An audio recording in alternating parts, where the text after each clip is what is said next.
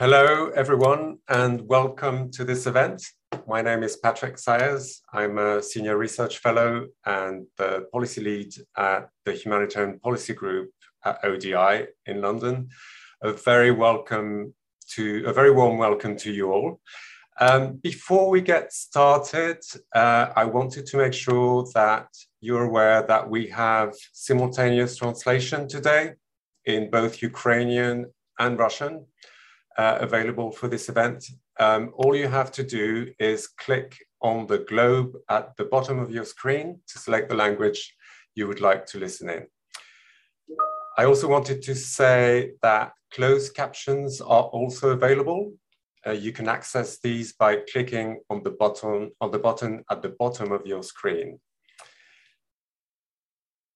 And I will give a few minutes uh, for the room to fill in and for all our panelists to, to join. One of our panelists is a little bit late.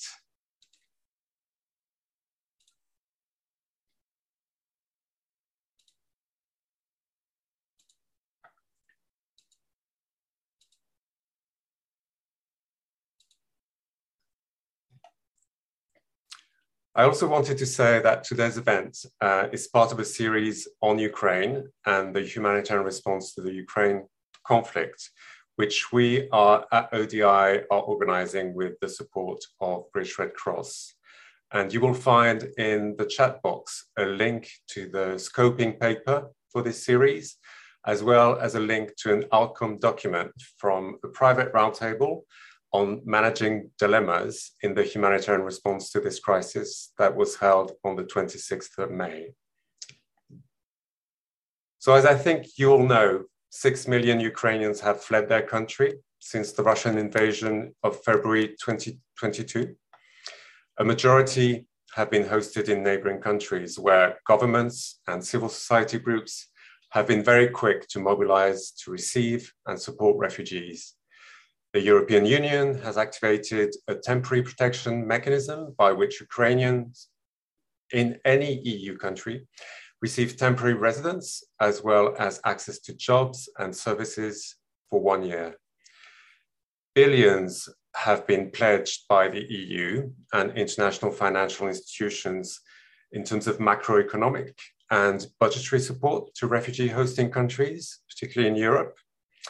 But the international humanitarian system has also been activated um, and has been supported by generous funding from Western governments, but also massive private donations. The High Commissioner for Refugees has launched a refugee response plan worth 1.85 billion, and they and their partners have set up programs in countries neighboring Ukraine.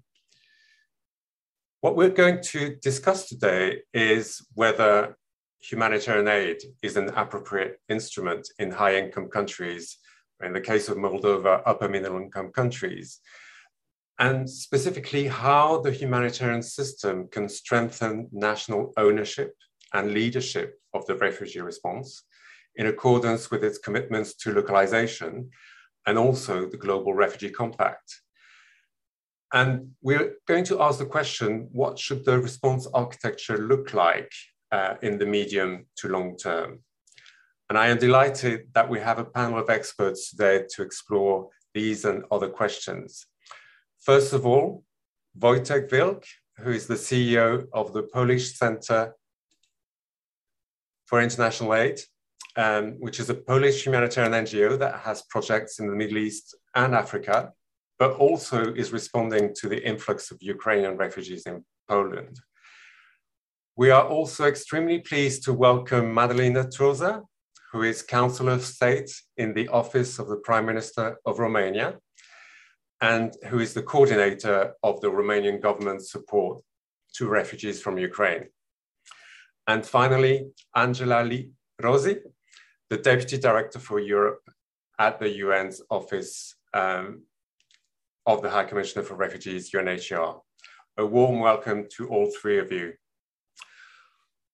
After we've heard from our panelists, we would love to hear questions and comments from our audience. you can share your thoughts and reflections in the chat box. But if you have a specific question for our panelists, please use the Q&A box to send these, and I will try and put them to, to the panel a little later on. And of course, we encourage you to tweet during this event using the HPG handle at HPG underscore ODI. And just a reminder that this event is being recorded. The video will be available on the event webpage in a couple of days' time, and you'll be able to listen to it in podcast form as well on that page. Hmm. So I'd like to turn over to you first, Wojtek, um, to give us a sense of how the response is um, evolving on the ground in Poland. And I see that you are actually at the moment in a, in a reception center. Over 4 million Ukrainians have crossed the border, if I'm not mistaken, and some mm-hmm. 1.2 million are currently registered as, as, refugees in Poland. And, and we know that the Polish civil society response, particularly in the first few months, has been extraordinary.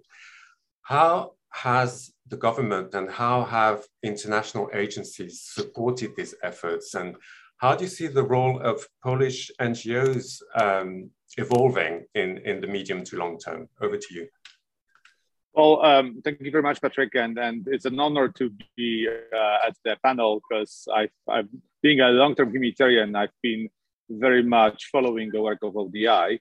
Uh, well, good afternoon from Warsaw, from one of the transit centers, which has been set up in Poland to receive the um, refugees, uh, people fleeing the war in Ukraine. As you can see behind me, the, those centers are becoming uh, increasingly empty, but not completely empty. I mean, the the, the slowdown, the, the influx has have slowed down to a to a trickle, which is pretty much comparable to the regular flow of that we have seen prior to the war. But indeed, there are still people coming in, especially from eastern Ukraine, and interestingly, from, from areas that have been conquered by Russia, um, with the intention of seeking um, safety and shelter in Poland. Uh, uh, Poland has indeed received on the incoming side about 4.4 million refugees who have crossed, or Ukrainians who have crossed into Poland. But over the course of the last uh, four months, so uh, since 24th of, of February, about 2.5 million uh, of persons have crossed back into Ukraine. And very much this is just a regular um, uh, flow of people backwards and forwards.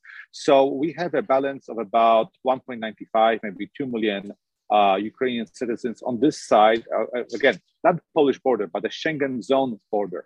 And then there is a very good question what percentage of those people stays in a country like Poland? I assume also this applies to other uh, border countries to Ukraine, such as Romania. And our um, best estimate is that Poland hosts uh, that about 75% of people who crossed through the Polish border they have stayed in Poland. The remaining 25% they have moved onwards towards Germany and other countries that have indeed, that are indeed hosting hundreds of thousands of Ukrainian refugees. Uh, so our best estimate is in Poland right now we have 1.5 million Ukrainian refugees. That is to some extent corroborated by the fact that the Polish government has registered 1.2 million for social security services. But indeed, there are still some people who may be still unsure because right now we're in the vacation time. There are summer holidays. Um, there have been 200,000 Ukrainian children in the Polish schools out of an estimated six to 700,000. So many hundreds of thousands of Ukrainian children have stayed, have been learning online. We don't know what is going to happen in September. And this is the, the, the, the switch to the new school year is one of the factors that we are seeing that we are really stepping out from this uh, immediate rapid response to the crisis into some sort of, a, of the medium term approach because uh, if people put their, their kids in the polish schools those children are very likely to be there probably throughout the next school year which is until the june of, the, of 2023 we are uh, the, the, the initial influx of refugees have been cushioned by uh, a very robust rollout of the host family program in Poland, which has been to some extent supported by the Polish government. Very much it was bottoms up, and the, the bottom up approach from various communities that have really mobilized and and uh, and, and and provided shelter for the refugees. The parish priest in uh, in the small town where I'm coming from uh, have uh, have managed to secure housing for 700 Ukrainian families. So that's it's just in one town of 20,000 people. So this this this gives you the, the, the size of the, the scope of the response. But right now, quite considerable number because as many as 42% of adult refugees they have gained employment in Poland, benefiting from from a limited, um, very low level of unemployment. And um, and this is this this is, it's it's really positive that many people are managing to to, to stand on their feet in Poland. For us as the Polish NGOs, the priority right now is to focus on the vulnerable groups. So elderly, who constitute about 5% of the, of the refugee caseload, but the uh, average uh, pension in Ukraine is about $100 a month, which is insufficient to in, in, in, European country such as Poland, and especially insufficient to, to, to rent any shelter. On the persons with disabilities, because they won't be able to work. And also with mothers with small children, because they won't be able to, to work either. And here is a gap because while the Polish government has rolled out uh, a social assistance uh, that is at the same um, at the same using the same principles as the social assistance used for the Polish uh, citizens, and among others, that all Ukrainian children are eligible for 500 zloty, which is about 110 120 dollar per month child benefit and there is no social assistance for other vulnerable groups, such as persons with disabilities or elderly, on this on the Polish side of the border. So here is a big task for the Polish NGOs, for the UN, UNHCR, for other international players to to to look after those most vulnerable groups, and hopefully they will be able to. Uh, hopefully they will be able to, to to fashion this response as we are trying to to work with the Polish government to help them take more ownership of the crisis. Um, um, that this ownership has not been there. I haven't seen it much, I'm afraid, and I think it's really important to for for the UN, for UNHCR, for other leaders to really to to really bring the Polish authorities alongside to the driving seat. Uh, my, I guess my colleagues from UNHCR may have a different perspective, but for instance, the Polish uh, ministries do not participate as a co-leads in the in the cluster or shelter or the sector meetings. Um, that there is still a lot of uh, co- coordination improvements that have to be done. But uh, all in all, the response, the initial phase of the response, have been has has gone very well. I mean, I am proud of my country. I'm proud of my compatriots. Uh, but uh, there will be obviously uh, challenges in the coming months, not only about the school year, not only about the vulnerable groups, but you know, winter is coming, and this winter is going to be tough, especially in Eastern Europe, which is very much reliant on the Russian gas, where the, all the all the sources of of, uh, of heating have gone up, they have doubled in in, in, in terms of prices. So that's going to be a, a difficult time for the vulnerable groups in Poland and for the refugees as well. Many thanks, Wojtek, for that very, um, very comprehensive and, and very clear um, outline of, of how the re response has gone and the need to focus on the most vulnerable for, for humanitarian NGOs and international agencies um, in Poland going forward, and, and, and really the need for, uh, for the government to take ownership. Um, and I'm going to turn over to the government representative now, um, to you, Madalina, to hear about uh, the situation and your plans in Romania. Romania is hosting over 80,000 Ukrainian refugees, I understand, and the government's response has been uh, generous. Um, as in Poland, Ukraine refugees have access to employment and services. And I understand that uh, legislation has just been passed today to approve an, a long-term action plan um, for Romania's response to Ukrainian refugees. Um, could you tell us a bit more about that and what your priorities are going to be in the long term, but also how the international humanitarian system can best support those efforts? Over to you. Hello, everybody, and thank you for this kind and generous invitation. I'm very happy to, uh, to meet you uh, this way online. Uh, and also our colleagues from Poland. Poland, um, I'm very grateful to be here and to share some of our experience. Of course, I, uh, I have carefully listened to, to our colleague from Poland, uh, and there are a lot of uh, uh, common points in, in the unfolding of the various sequences of crisis. Um, however, I would like to, um, um, to speak a little bit about the Romania's approach to the refugee crisis here in Romania, which um, I think it's a little bit different from that of Poland uh, in terms of, um, let's say, of governmental approach.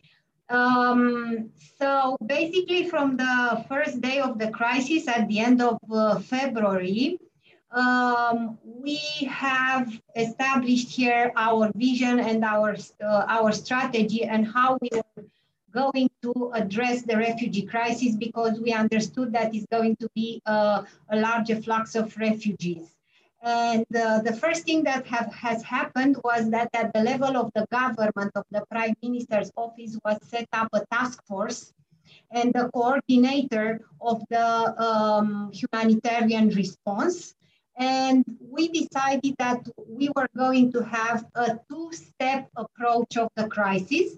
The first one was, was and still is, in a way, the first emergency response that had to do with all those activities related to the humanitarian aid and civil protection response at the level of the border entry points, because as you probably know, we have the longest uh, border with Ukraine.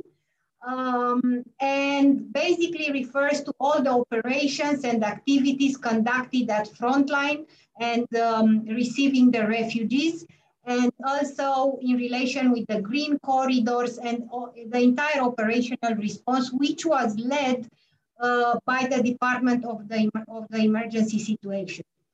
The second layer of intervention was set up from the beginning as the medium and long-term response, focusing on protection and inclusion of the refugees, um, of the refugees from Ukraine who decide to remain in Romania because we have anticipated that not all of them will remain in Romania, as, um, especially due to the, let's say, specific nature of these generally called refugees. Because as you probably know, uh, Romania's borders have been uh, crossed by over 1,200,000 uh, uh, uh, Ukrainian citizens, uh, out of which more than 90% have entered Romania with biometric and regular passports, which by law made them tourists. I mean, they were able to travel all over Romania and, of course, of course, European Union for a certain period of time. So what uh, what we we have done in the in that period of time of the emergency response, it was a huge effort at the level of the government to basically uh, change our national legislation. Over 30 pieces of, uh, of laws in Romania have been changed or initiated in order to be able to basically grant um, various types of rights to these persons who by law were just tourists in Romania. Uh, this was uh, this was done until the um, uh, the decision by the uh, Council of European Union with temporary protection, which came, of course, as a relief for everybody of us, because uh, basically gave us the legal framework through which to build on a longer, medium, and longer term approach on the for the refugees who have temporary protection in Romania. And this is how we, um, uh, we reached the phase when we organized ourselves into six working groups uh, at the level of the government uh, in the following areas, education, health, housing, labor, um, children and youth, and vulnerable persons. And these working groups basically uh, that were made up uh, from representatives from the key ministries, uh, representatives of the UN agencies present here in Romania, and also local NGOs. They basically designed uh, action plans on how uh, we are going to address the, uh, the inclusion and the protection measures for, uh, for the Ukrainians who have temporary protection in those areas. uh, at the end, all these sectorial plans have been coagulated into one national uh, plan of measures targeting the inclusion of the um, uh, temporary protected Ukrainians in Romania that, as you told earlier, has, has been approved today by the government through a government ordinance that will enter into effect starting the, tomorrow, probably when it will be published in the official journal of Romania. Um, I think this was a crucial step for us. Uh, and I think it was so important because it was a whole society approach. Uh, um, of course, the civil society was so much involved in the emergency response. Uh, the UN agencies did the same, but also we needed them on board on medium and long-term measures. And the fact that they have designed uh, specific and proactive uh, measures in this national action plan is very relevant because from our point of view, what we have granted the Ukrainians in the first emergency response, it was good, it was very relevant, but it was not enough because basically, and I'll give you a, a very specific example. For instance, in the first emergency uh, uh, response, uh, when we have changed so many laws that I uh, told you earlier, we have granted the free access to education. But we all know as experts in inclusion or in human rights that just granting the access is not enough. You need to come up with supports, with uh, very specific measures in order to, to make that right effective in practice. So what we have done through this national action plan is that we have put in place basically those specific measures through which the children can, the Ukrainian children can learn, actually learn in our schools, you know, to have um, um, Romanian language courses, support teachers, training the teachers, translators, all these various types of uh, capacity building in order to accommodate them. So um, I think uh, this is very important that we succeeded to have this with the with an important uh, budgetary effort for Romania of around 200 uh, euros for one year. Uh, and I think it is important because we understood that the refugee, Ukrainian refugee crisis is not a sprint. It will, it is and will be a marathon. So even now it's summer and maybe some people have relaxed and they are thinking about vacation.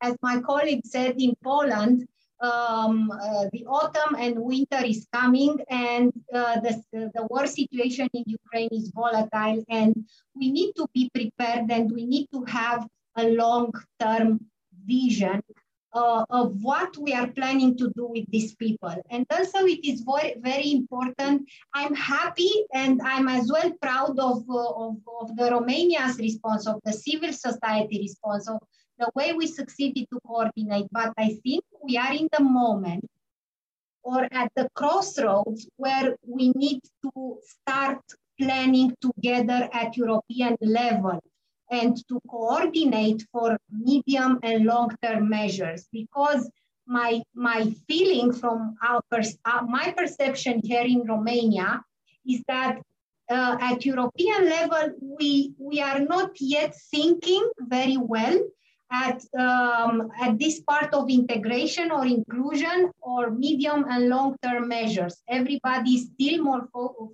still focused on the emergency response. And I do believe that some of the uh, measures that we need to take are uh, is not longer, you know, is not enough to, to have them only at national level. So we need a coordination at European level, especially when it comes to this very challenging aspects like vulnerable persons, persons with disabilities, we have the same challenges in Romania. Okay, we have a vision and we have a, a, plan for medium and long term, but this plan, of course, is not perfect because the, the system in Romania is not perfect, and I guess nowhere else is perfect. And some of the uh, highest vulnerabilities are in the area of vulnerable persons, elderly persons, persons with disabilities, and also in terms of social and financial benefits, I think we should coordinate of that in order to avoid pull and push factor. Yes, because if Romania, let's say, grant a benefit of 1,000 euro per month and Poland of 200 euros, then definitely you will have a pull and push factor. So I think what we have uh, ahead of us is a, uh, is a period of uh, consultation and coordination, which we need to, uh, to look at and to use very wisely these two or three months of summer, let's say, relaxation in order to be prepared for the winter and for the autumn. And uh, if we have here present uh, present uh, partners from the uh, from other EU member states, I, I would encourage them to to um, to start the dialogue and to start talking about what are we going to do with the six million Ukrainians that are now uh, you know, living somewhere in the European Union. Uh, it's very important to, uh, to have a strategic planning and at least uh, a common vision on key areas. So this is from my from my side. If there are any uh, specific question, I would be very happy to answer about uh, Romania's response to refugee crisis. And thank you again for the invitation and congratulations for, for our colleagues in, uh, in Poland you are doing a great job. Thank you so much, Madalina, and, and congratulations to you and, uh, and your team and uh, the government's efforts on in terms of approving this, uh, this national action plan for Ukrainian refugees. And um, just to repeat the very strong call that I've heard from you for that approach to be to be taken to the regional level, to the European level, uh, in an integrated fashion, um, and recognize your very strong focus on inclusion and protection. And to the to the, the, the theme of the of the event today, the need to maintain this whole of society approach to responding in the long term, not to lose um, the, the, the the value that has been brought by civil society organizations in refugee hosting countries. Um, and I'd like to turn to you, to you Angela, uh, now to give us a sense of how the international response is adapting to, to this to this moment of change in, in how refugee hosting countries are thinking about the response. UNHCR launched this um, huge appeal um, in March for, for 1.85 billion. How much has been raised and, um, and what are your priorities and how do they support um, national governments and civil society organizations? Over to you. Thank you, Patrick. And uh, I just wanted to congratulate again uh, Madalina for the approval of the action plan to which UNHCR, as you know, has contributed immensely. I also wanted to actually uh, say that uh, what we have in Romania, together with what we have in Moldova, is one of the best examples of how indeed interagency coordination interacts with the coordination of government structures. Uh, Madalina herself, I think she co-leads the refugee forum with our representative, uh, Pablo Zapata, but we also part uh, of the government coordination structure. So the, the two structures uh, interact. Uh, we have government uh, membership also in our structure, but we also contribute to there. So I think it's it's an excellent example of what should happen everywhere. Uh, and indeed, also a good example probably for, for Poland to, to follow. But uh, I wanted to indeed um, congratulate the government of Romania for that because we're, they've engaged with us, but not only with us in, in, in an amazing way. On the refugee response, uh, indeed, you know, the regional refugee response plan has been uh, set up and has been developed in a context that it's unprecedented. I mean, not only we're talking about Western Europe. I mean, we have a similar example, but that was during the Syria crisis. It was completely different. Uh, but also the pace in which you know people came in. You know, it's not just the numbers themselves, but the, the really the pace in which all this happened. In less than a week, I think it was already a million people crossing into Europe. Um, the the first. Um, uh, version, let's say, of the appeal was on in March, but we immediately updated it around April, and it brings together some 142 partners. Now, this includes UN agencies, civil society organization, local and international, but also private sector. So um, and this uh, refugee response plan has been um, developed uh, to focus mostly on what we call the, the frontline countries. Those are the five countries that uh, mainly are in the front line Poland, Moldova, Romania, Slovakia, and Hungary. But also, of course, with um, more focus and additional focus to uh, the countries um, uh, inside Europe, or more, you know, in uh, Western Europe, but also in uh, countries like Belarus and the Russian Federation. So, we it's it's a it's a much wider, let's say, perspective that we have. Um, of these partners, I would say that uh, around 114 are uh, civil society organizations, of which 59 are actual national partners. So, in terms of localization of uh, response, uh, this is actually a good example of how we've been able to capture that. Um, I want to really um, uh, underline the role played by grassroots organizations uh, at the beginning of the emergency at the border at first reception, because I think if it hadn't been for them, probably we wouldn't have been in a situation we are now. So I think uh, governments need to, and I think Madalina, she, she did stress this point. I mean, they need to recognize the importance of engaging with civil society organization. Now, this has not always been the case in the past for other emergencies, but I hope that these good lessons learned will stay and will be applicable also to other type of assistance, not only for Ukrainian refugee. Um, in terms of the um, funding, and the, you said that there was an appeal that, I mean, the refugee appeal was 1.8 billion dollars, but actually 48% is funded at the moment. So it's around 890, 890,000 million. Um, and this, you know, um, covers uh, four, three, four key priorities. The first one is support to host countries to provide protection assistance. Now, when we talk about refugee response in this context, but every in every other context, even in Africa and elsewhere, we are there to support government capacities because it is the government or uh, you know uh, signatory to the refugee convention it is government to provide protection so we're there to leverage the good practices to support those countries to do so then of course uh, with that comes identification of solutions, whether the solutions are in host countries or the solution are elsewhere, or whether it's we're talking about returns or temporary returns or assistance to people who want to um, uh, to return. And uh, last but not least, I would say effective coordination. Because coordination, I think OCHA says coordination saves lives. I would probably subscribe to that because I mean it seems a bit far fetched, but if there is efficient and effective coordination, I think um, the, the outcome of it and the impact of what we do is quadrupled. So I think it's important then in terms of uh, ensuring regional guidance and assistance at the country level, coordination is key. And I want to also link it to what Madalina said about, you know, the European aspect of it. You know, countries at the country level are doing their best. At the European level, we are part of this, um, I think it's called the Solidarity Platform. They have various working groups.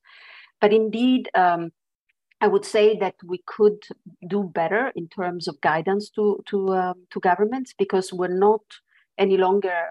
I wouldn't say we're no longer in an emergency situation, but together with the emergency situation, we also have to make sure that inclusion, appropriate inclusion, is possible. Socioeconomic inclusion, which is the the the, the government plan in uh, in the context of Romania, but also that we always look at what can come next. And this means that we have to keep updated the contingency plans because this is not over. Winter will come. There may be a bit more outflows because winter is going to be, if it's going to be very hard in Europe, it's going to be much harder in Ukraine. So we have to also uh, factor in that this could be, uh, you know, could trigger some additional additional number of people coming out. So in terms of responsibility sharing, we've seen uh, what can happen when there is a political will. You know, uh, we can do it. We can do it together, and um, we, you know, the role and the, the, the collective efforts and the spirit of the GCR, which is actually the all of society approach, has been exactly what has happened in this context. So I would say that you know, as a as a key takeaway and a key lesson learned when it comes to how we have responded, how we have supported the government. I think when there is this cohesion between private sector, uh, government organizations, uh, non-governmental organizations, the UN, uh, the Red Crescent, the Red Cross societies, etc., and, and farther afield, we, we can do wonders. And I think Um, in this context, we're blessed because we, we have the resources, um, we have the mechanisms. Those are governments who know exactly what to do. Uh, but indeed, they need help because in the longer term, um, that's where we're going to be tested, let's say. That's where solidarity and responsibility will be tested. So um, I completely, you know, I just wanted to again subscribe to what Madalina said and again congratulate all the governments in the region for what they've done. Uh, and thank you again. Over. Many thanks, Angela, um, for, for underlining the, the role of UNHCR and the international humanitarian system in supporting um, host countries' capacities, both government and civil society, and the importance of this cohesion and integrated whole of society approach to, to refugee response in the region. Um, before I come on to, you know, is, is the current um, international support fit for purpose in, in, in that context, um, I'm going to move to the, the first question that, that we have uh, from our audience, uh, a question from MSF um, particularly about precisely this, this civil society effort at the beginning of uh, the crisis, particularly at the border in terms of receiving and, and providing emergency support to people who were were crossing and wondering, you know, how those networks are, are feeling at the moment. Um, are they are they just basically tired by now? Um, do they do they still have support? Do they still have uh, donations, funding that enable them to to continue or not? And I was wondering, Wojtek, if you if you were able to give us a sense of what the situation is for for for these volunteers in in Poland in particular. Well, thanks. It's a, it's a very good it's a very good uh, uh, question because in all of such responses, when there is a massive volunteering outburst, and this was the case in, in Poland, I assume also in, in Romania and other countries, you know, it, there is a finite, finite uh, duration of it. And the volunteers have to go back to their, their day-to-day jobs. I mean, there are there is a, a factor of fatigue building in. Um, the, also, the, the influx has been up to 140,000 persons per day versus, you know, a few thousand today. Um, I was, um, I'm, PCPM is working with UNHCR in the eastern Poland city of Lublin, and I'm um, driving on that highway quite often. On the way back, there is a, there is a gas station. Next to this gas station, there is still running, now four months into the war, an ad hoc um, um, rest area for the buses with Ukrainian refugees who are going to Poland. And I was talking to one of the, the guys managing a, a kielbasa, so a, a, sausage stand at that at that point, and I asked him, well. I was trying to break an ice. I was saying, "Oh, you have we have still a lot of people here today, don't we?" And he says, "Well, this is not not a lot of people. I had this I has distributed 600 kilograms of, of sausages in two days, and then I got two tons of French fries, and it was also gone in two days because this is the level of influx that was there by in, in February or March. Right now, there is indeed a lot of fatigue building in. Um, what is the, the priority for the NGOs is very much to shift the those volunteers who can support, they can work on response into some sort of a work contracts to give them the stability to give to, to use their skills because they have built incredible skills to continue the employment also, there is a very strong, at least in case of Poland, there is a very strong the uh, role of the local authorities. And major cities in Poland, even uh, the, the county level uh, cities, they have, have they're still running the assistance centers for European refugees, still trying to, to, to, to be a platform where those people willing to, uh, to provide assistance, such as apartments uh, or, or shelters, can can can uh, there, there, is, there is a platform where people in need can can come and and, and, and get but indeed, very much this whole uh, response is shifting into something which more resembles the, the traditional humanitarian, uh, humanitarian response. But uh, at least in case of Poland, many of the families are really now, you know, managing by. I mean, in contrast to Romania, Polish language and Ukrainian are very close. Uh, I've been talking to my, my son has several uh, Ukrainian kids in his schools. Now they are managing to speak in Polish. Now, now they are following the Polish curriculum. So that starts to look um, you know, at least for for majority of the refugees, it is it is it looks reasonably good. But again, um, the focus should be on the most vulnerable groups. Thanks, Wojtek. Um, we have uh, a few questions in, in the chat that, that relate to, to really the, the role of international humanitarian assistance in the context of, as we've heard, countries that have significant capacity, both from the government and civil society, and have demonstrated that, that capacity to respond quickly.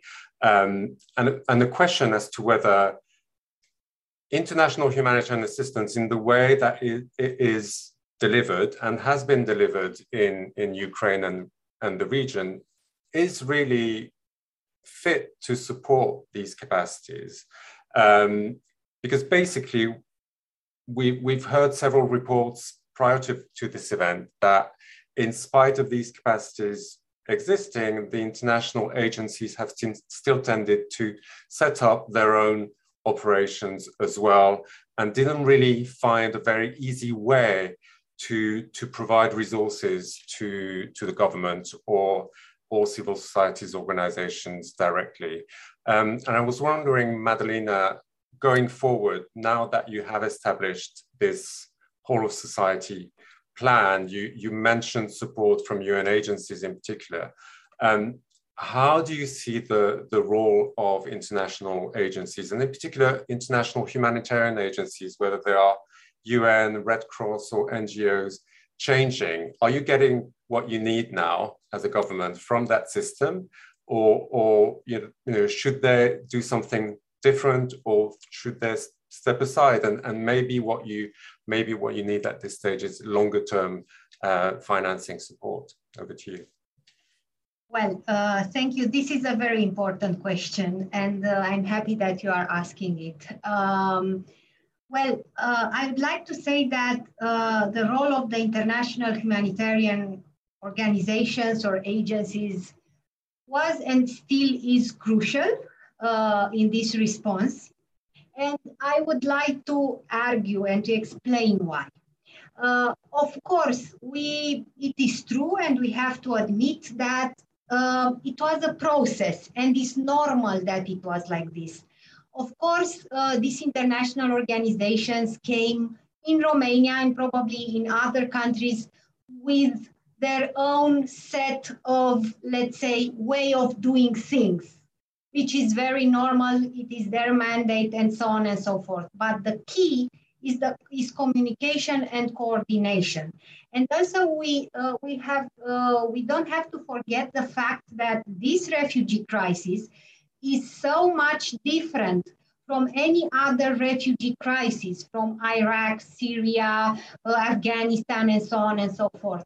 So it's normal that the uh, that in the early days of uh, of let's say the of the intervention of the international organization, to be, let's say, a sort of um, looking for the right answer to adapt to the context. But this is why here in Romania, we, uh, we stood at the same table.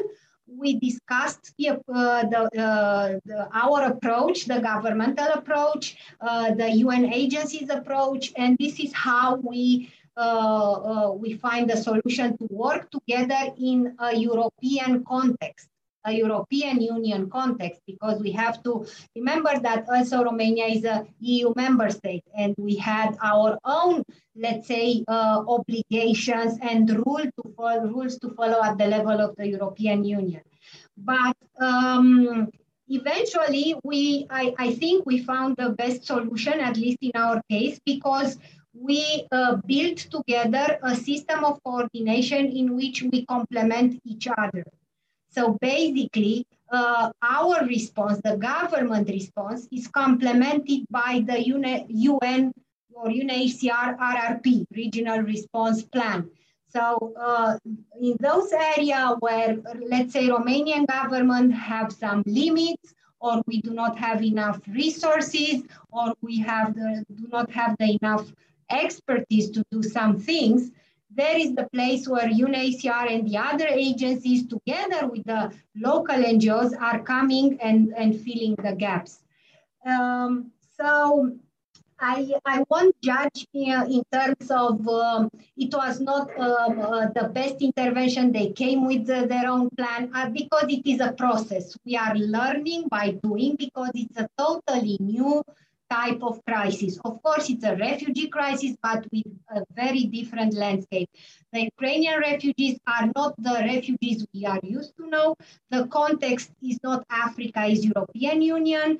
Um, uh, we have, you know, uh, rule of law in our countries. We have structures, institutions, but at the same time, we have vulnerabilities and limits. So it, I think it took a lot of um, flexibilities from the UN agencies, from the part of UN agencies and other international organizations to be able to navigate such a new and complex context and to come and to reach uh, a common understanding of the things. I think right now we are uh, working in a, in a very good coordination with the UN agencies and other international organizations. Um, we can improve uh, uh, some things, at least in the case of uh, Red Cross, in terms of the, their way of doing cash assistance. But that's why that's why we have the interagency co uh, coordination mechanism. We have the governmental coordination groups, and we um, we did our best to keep, you know, uh, an open uh, an open conversation all the time with less formalities and more oriented towards facts and, facts and results. Thank you. Uh, I might come back to you on the on the Red Cross and cash transfers, but I I, I think Wojtek uh, had his hand raised. Did you want to add something on this question? Yes, thank you very much. Um, I think one thing has to be said, um, um, and and I really highlighted in um, well, my understanding is when there are uh, refugees coming to Western Europe, when they are provided social assistance, that one is, you know, is sufficient for them to to to live on that social assistance at least in the, in the initial stages of their time of their time in the host country. Uh, the the social assistance levels in Poland, and I may also guess also in Romania and other countries in Eastern Europe, are extremely low, and there is no way Uh, those social assistance levels will be in any way sufficient for the Ukrainian refugees to cover their, their, their basic needs, especially as, for instance, in Poland, the rates of social assistance do not include any housing allowance. And the shortage of housing, to some extent stemming from the Second World War, is, is the number one challenge.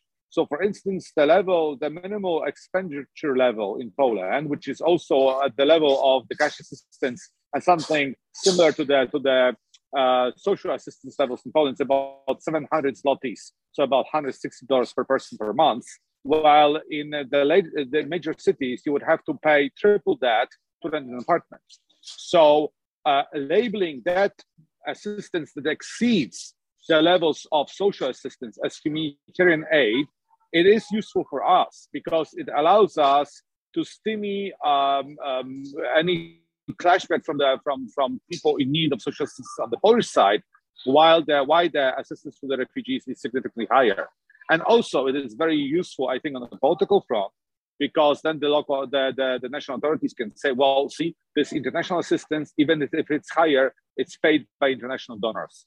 But um, so unfortunately, what we are not seeing now is that we are not seeing, at least in Poland, the major funding level from uh, funding involvement from the Polish government towards the NGOs, even though the Polish government is zooming on highlighting three areas of, of need for the humanitarian aid, international players and NGOs to, to assist. One is housing, especially in, in view of the upcoming winter and the phase of the of the uh, host uh, family um, arrangements.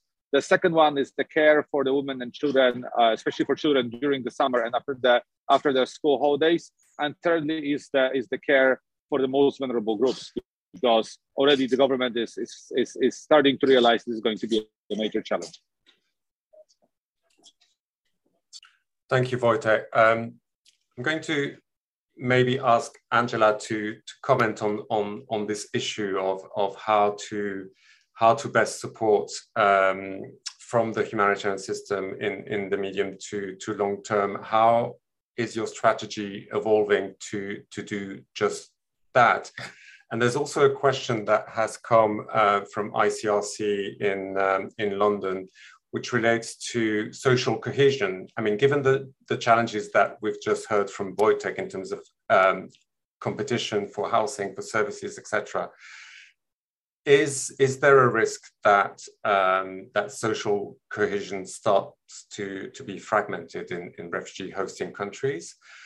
What about refugees from from other countries uh, hosted in Europe at the moment, and and and how does that interplay with the the situation? What is um, UNHCR thinking, if if anything, on on these issues at the moment? Thank you, Patrick. Indeed, as as um, other speakers were, were talking, I was I was trying to um, to look at some of the things that were said. I mean, I, I wanted to say in terms of the long term um, planning. I mean, we have some lessons learned when it came to uh, what UNHCR and others have been doing in Greece. I mean, remember that. I mean, the, the Syria operation basically mentioned. I mean, it, it was the first time the UNHCR was operationally involved in a EU country to that extent. Um, some of the lessons learned are indeed that there needs to be a, a more harmonized approach at the, at the, at the level of Brussels. Um, in terms, I think Madalina was talking about the different um, social safety net and the different fees and the different type of uh, uh, you know social benefits that people get because European countries are different, they have different systems. So that has to be taken on board because already we have seen people that were moving from one country to another because indeed, you know, they were talking to each other on whatever online, etc., saying, you know, you get more money if you go to this country instead of staying where you are. So there has to be a harmonized approach because um, we are afraid that then that solidarity and that natural relocation, that it's what UNHCR have been you know, uh, advocating for since the central Mediterranean emergency, you know, have a supporting mechanism where people relocate across Europe. That was never uh, uh, something that could have been, you know, enacted, and we have proved that this can happen.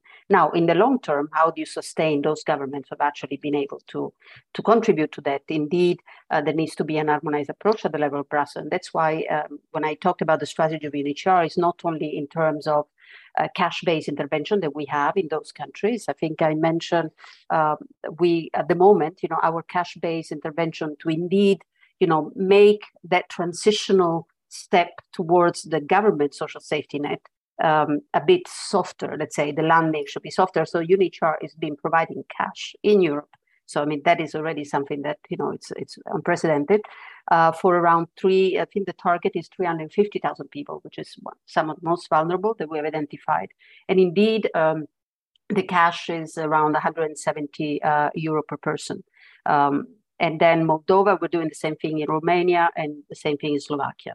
Uh, this has helped immensely the government, but indeed, um, I think in the longer term, because you know we're not a development agency, there needs to be other mechanism that kicks in, and that's why I talked about the let's say the, the funding and the structures at the level of the region of Brussels that uh, complement what they call the AMIF funds. The AMIF funds are national funds that EU countries have uh, that they can use for migration, asylum, and reception condition. Now, these funds, of course, have been used probably by the governments, uh, um, eh, you know, to assist uh, the Ukrainians, um, and have been depleted probably. And this, you know, the amount of money that now uh, these countries are receiving should be able, let's say, to cover and complement and kick in once, you know, the humanitarian first transitional period would would stop. Now, during the winter, we have we're in discussion with governments because indeed what is also happening, I think it's the Polish government, but probably other governments too, are providing cash to host families. So the host families are getting contribution. And uh, I think the Polish government had a plan to stop at a certain point, but indeed, discussing with us, they realized that probably during the winter, that's where you need to keep that kind of, uh, let's say, I mean, it's not much, but it's already something, so that that social cohesion is not eroded because indeed, um, I think this winter is not going to be harsh just for the refugees, but it's going to be harsh for everybody, all of us. Um, so those are the strategy. Then there is and so the country level, uh, but at the country level, we're also working with municipalities. So what we're trying to do is um, the local NGOs. We're trying to uh, to get the local municipality to actually uh, bring them on board and be their tools to support the, the society. Um, in the past, and I can give you an example uh, what the past was uh, for Poland.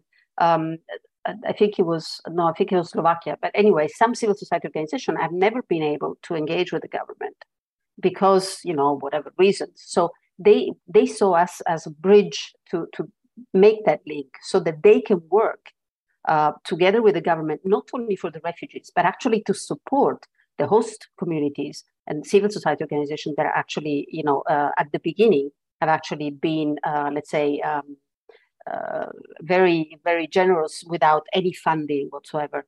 Another element that we have is actually uh, what we're, we're putting in practice in Moldova, but I think it could up, it could be applicable elsewhere. Is uh, what Madalina talked about the humanitarian corridors, but also the airlifts from Moldova. Romania, let's not forget, they they're not only catering for their own refugees, but they're letting um, a, a safety valve out of Moldova for people who want to leave. So they, they have provided this humanitarian corridor so that people can actually leave and go either to Romania or onward to other countries.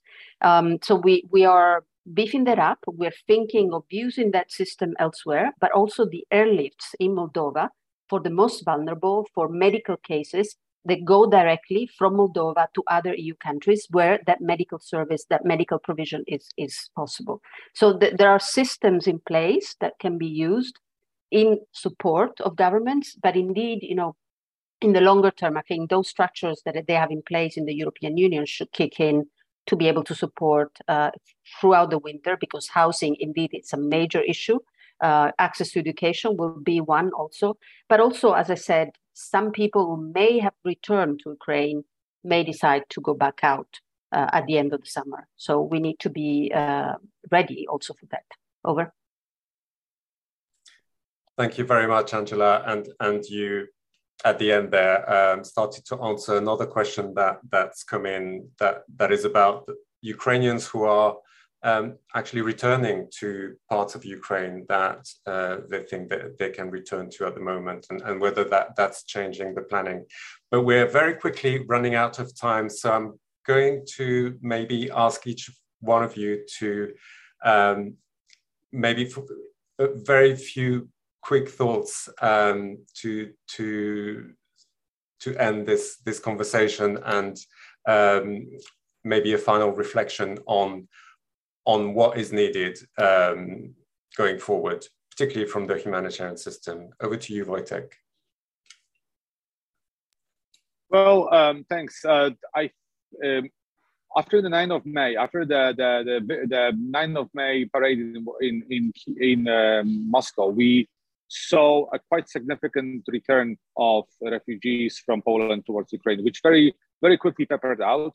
Uh, and uh, we indeed expect some sort of, of uh, maybe not an influx, but an increased movement back to Poland before the beginning of September, because there are those additional factors at play that we'll be never able to predict, such as that the, the, the school children in Ukraine have been on e-learning from the very first days of pandemics. They never had the proper school. So many families may be tempted to move to, to Poland, to other countries because of schools, because of imploding economy, because of constant uh, threat and harassment. There are multiple factors that at play. So I think all of the response actors, we really need a second um, injection of, of capacity and assistance. I mean, I saw the comments that um, uh, some of the funding is still unused. Well, in our case, it's not the case. I mean, we the the, the, the funding is, is going very fast, and we already know that that come the second time half of the year, the funding is going to be a challenge. And I sincerely hope somebody has like, an idea for this because we see this is a, as a major challenge coming up. Thank you very much for having me on the panel. Thank you very much, Wojtek. Um, over to you, Madalina. Well, uh, thank you very much. There are so many things to uh, to talk about this crisis, but um, I would like to highlight, from my point of view, at least uh, a couple of them. So, first of all, um, I'd like to um, to underline the idea that it's important to look at the refugee, at the Ukrainian refugees, not merely as uh, like at objects of our protection. So from my perspective, it's very important to help them become independent uh, in our countries and to put in place all these all the necessary measures to be able to support them in order to become you know uh, self-reliant and uh, autonomous in our countries. Uh, and from that moment on that means that uh, we are successful. And all the measures the protection measures we have put in place have actually this aim um, the second thing that I'd like to underline is that we need to remain focused on coordination and we need to talk together at European level to identify common uh, uh, a common vision on medium and long term, and of course, to have an ongoing support and coordination with donors. It is very important to, to have this issue in place because, as you have seen, the governments are doing as much they can, at least in Romania, uh, but it is important to, to have also a common, uh, a common and shared approach with the donors who are so much contributing through the international humanitarian organizations, local NGOs, uh, and other partners who are basically supporting and building actually the response by the countries. I'm not seeing as the government response and the civil society response, it's a whole response um, uh, constructed by so many other partners. Thank you very much. Thank you, Madalina. Um, unfortunately, we've we've now run out of time, so I'm going to have to to wrap up. But thank you so much to all our speakers and and to you, our audience, for participating and, and contributing to this very rich discussion. I mean, it's very clear that as the conflict in Ukraine becomes protracted, um, now is the time to pause and reflect on the best medium to long-term approach to support refugees in, in neighboring countries and the rest of Europe. We've heard very strong calls for uh, continued support to civil society group and the whole of society response, but also maybe uh, much better European level coordination in terms of defining uh, a common approach, but also um, raising uh, the financing streams necessary to, to support that approach.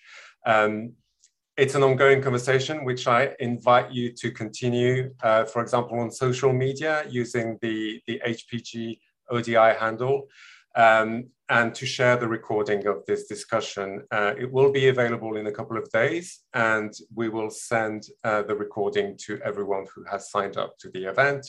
You will also find a link in the chat to subscribe to the HPG newsletter, as well as a link to our feedback form.